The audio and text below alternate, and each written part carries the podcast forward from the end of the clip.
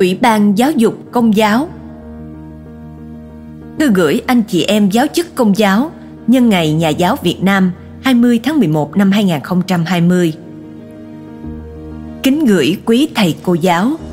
Mặc dù Ngày Nhà giáo Việt Nam đầu tiên được công bố và tổ chức trang trọng vào ngày 20 tháng 11 năm 1982,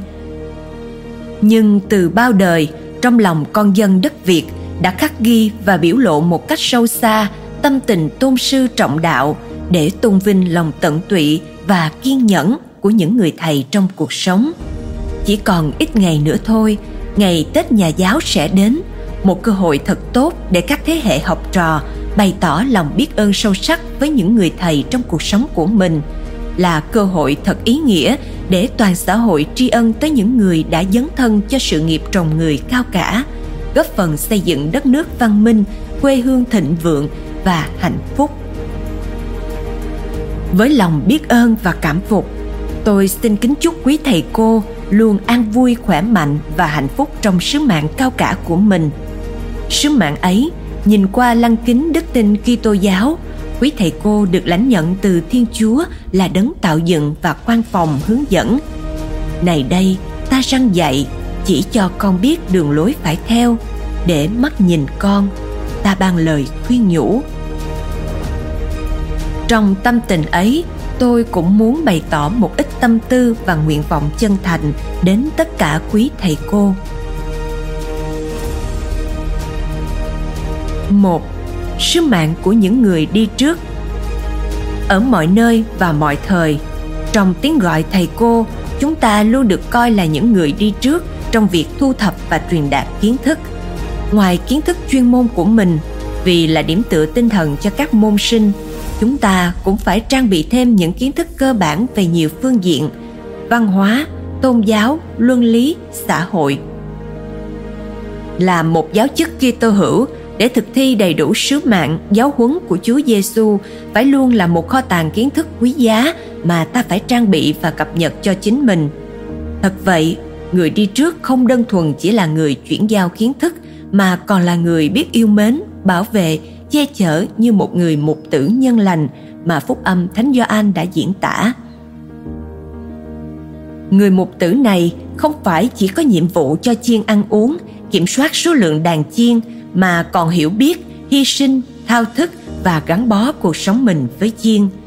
chính vì thế là người đi trước hiểu trên phương diện xã hội lẫn đức tin Kitô giáo chúng ta hãy siêng năng và kiên trì học với Chúa Giêsu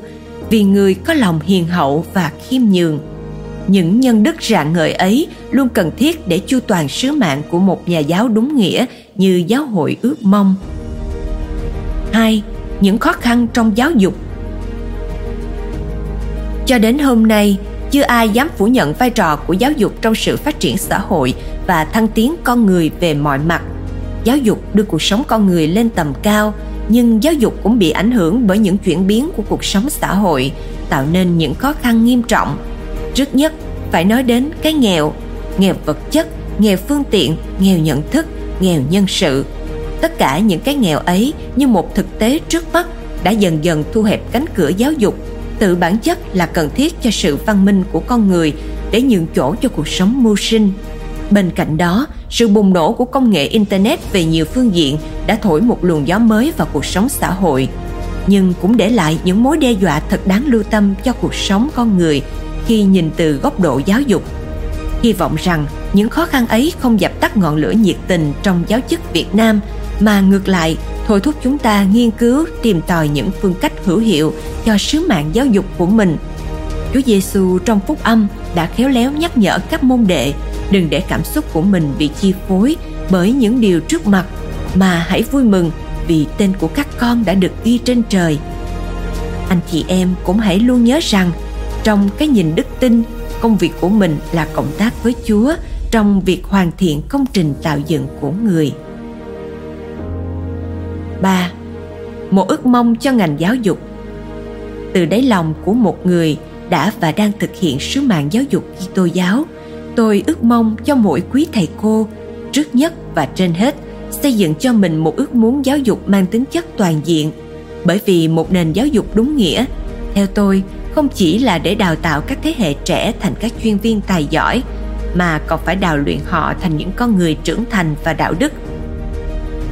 một ước muốn giáo dục mà từ cái nhìn đức tin tôi cảm nghiệm được rằng tác giả sách Job thao thức từ rất lâu trong thời cựu ước giúp họ tránh được thói kiêu căng giữ linh hồn khỏi sa vào vực thẳm cứu sinh mạng khỏi rơi xuống đường hầm trong số 49 của tông huấn Chúa Kitô đang sống, Đức Thánh Cha Francisco đã nhắc đến những vị thánh trẻ. Những chứng nhân sáng ngời này cho phép tôi liên tưởng và xác tín rằng con đường nên thánh của các ngài vẫn in sâu dấu vết của một nền giáo dục toàn diện ấy. Hãy cùng nhau sống thánh để chúng ta dạy người khác sống thánh. Lời chào cuối thư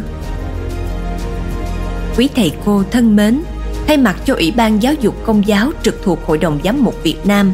một lần nữa tôi gửi lời kính chúc quý thầy cô trên mọi miền đất nước một ngày Tết Nhà giáo vui tươi, ý nghĩa, luôn ấp ủ trong mình một ước muốn giáo dục toàn diện cho các thế hệ mai sau.